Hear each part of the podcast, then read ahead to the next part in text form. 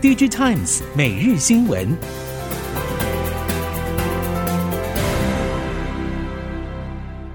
听众朋友们好，欢迎收听 DigiTimes 每日新闻，我是汪方月，现在为您提供今天的科技产业新闻重点。首先带您关心。随着中国上海以及华东地区电子产业链、物流与零售通路陆续解封后，记忆体模组厂威刚科技表示，虽然客户复工程度不一，但 DRAM 以及 NAND Flash 现货价受冲击程度已经明显趋缓，预计第二季将是今年营运谷底，看好下半年旺季需求将渴望带动逐季成长。威刚认为，全球伺服器应用需求强劲，商用电脑订单因为重返办公室效应明显增温，而且电竞游戏需求持续成长，预期短期内记忆体价格跌幅将相当有限。虽然消费性应用可能不容易在短期内强劲回升，但北美、东协等区域市场需求稳定，欧洲市场也呈现逐步稳定的迹象。中国疫情解封将有助于买气增温，业界认为下半年仍然可望优于上半年的表现。光电科技工业协进会与台湾智慧资本公司在九号合办 IP 思维提升论坛，希望提倡台湾产业界卖硬体产品之外，也活化科技专利价值的理念。出席论坛的台积电副法务长谢福元表示，二零一三年开始就针对技术性和商业性的营业秘密做注册管理，这套做法有助于奖励员工创新，也同时强化公司竞争优势。谢福元指出，包括技术性和商业性的营业秘密都是公司很重要的无形资产。台积电愿意推广并与台湾各企业分享这套具体做法，例如台湾的金融、旅游、餐饮服务业，如果有这种概念，将有利于提升竞争优势，提振企业创新文化。至于中小企业，也可以尽快建立注册资料，用既有的资讯系统改编成注册系统，先采用简明的公版格式，之后再逐步优化和改善。如果日后有企业要诟病，规格化的营业秘密注册系统也有提升公司价值的效益。展机总经理林家章指出，欧美通膨严重，加上经济面临衰退，陷入停滞性通膨疑虑。台湾通膨与经济状况相对较佳，通路市场下半年也可望较上半年成长。为了强化营运韧性，展机也积极开拓产品线，导入保养、化妆、原物料以及工控等不同领域，从单一三 C 通路发展成通路平台。相较于欧美通路商近期都在调整库存，并且下调财测，林家章则表示，台湾经济成长率稳健，且通膨状况不像欧美严峻，预估下半年内需市场不会太差。林家章预估，三 C 与家用产品将会持平，而家电、商用以及保养保健品需求都会成长。林家章也透露，下半年展机将会推出全新产品线，将针对家用以及中小企业的储能产品。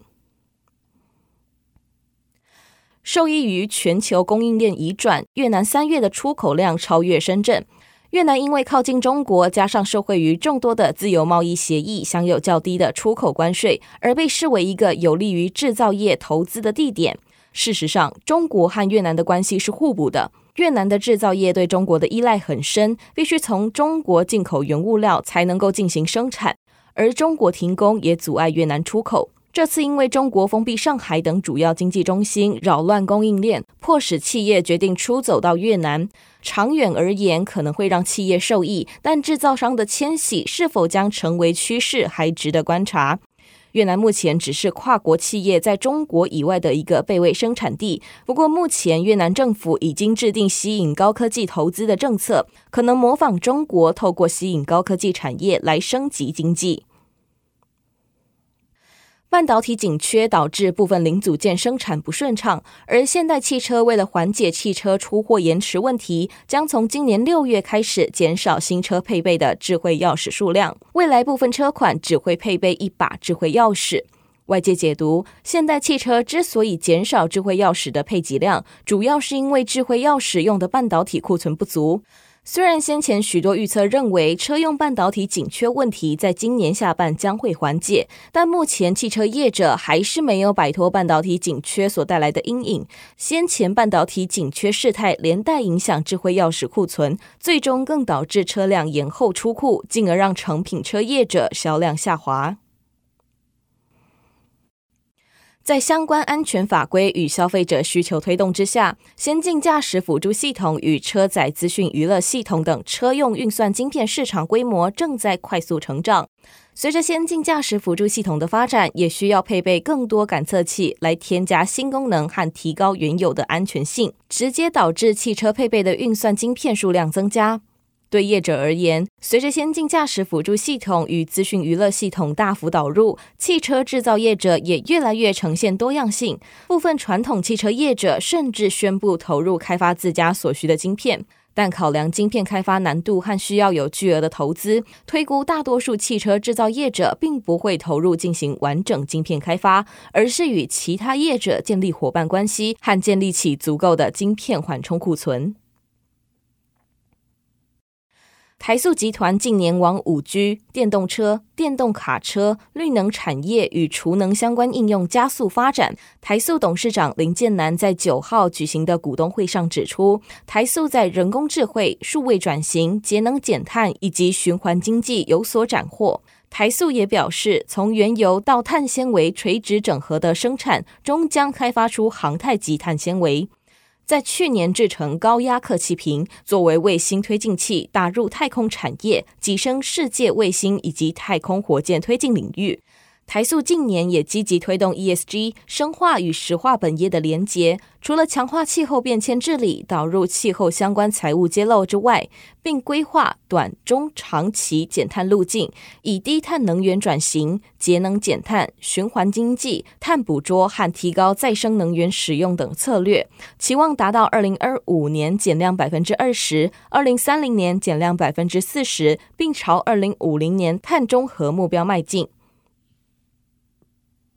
经济部的工厂校正及营运调查报告发现，二零二零年台湾还是有技术贸易逆差，高达新台币一百六十八亿元。不过，官员也表示，近年技术输入金额大幅减少，原因是国际大厂因为权利金诉讼，使台湾部分厂商不需要再支付授权金所导致。可见，权利金诉讼是一项有用的策略。环球金董事长徐秀兰表示，产学合作过程发现，学术研究界中的专利成果产出，不但没有为资产引入更多资源，反而因为专利维持费用，让专利成果成为管理的沉重负担。光电科技工业协进会董事长台中和也希望学研界的专利困境能及早改变。面对先买后付的服务风潮，苹果近日也宣布推动内建在苹果钱包的 Apple Pay Later 功能。目前，消费者已经可以把 Apple Pay 购物的金额分成四等份，在六周的期间分四期支付，而且不用付利息或其他费用。不过，这项服务目前只在美国上线，未来才会逐步开放到其他地区。今年初，彭博报道，苹果正在开发新技术，让商家不需要使用任何特殊设备就能够处理交易。三月报道，金融服务有助于增加消费者对 iPhone 的粘着度，而利息收入与交易费用也能增加营收。因此，苹果希望对金融交易程序有更大的主控权，以利更快推出新功能与选择，以增加营收。而 iPhone 销量成长从二零一五年高峰下滑，因此跨足数位支付等服务，以创造新营收流，弥补成长缺口。以上新闻由 Digitimes 电子时报提供，翁方月编辑播报，谢谢您的收听。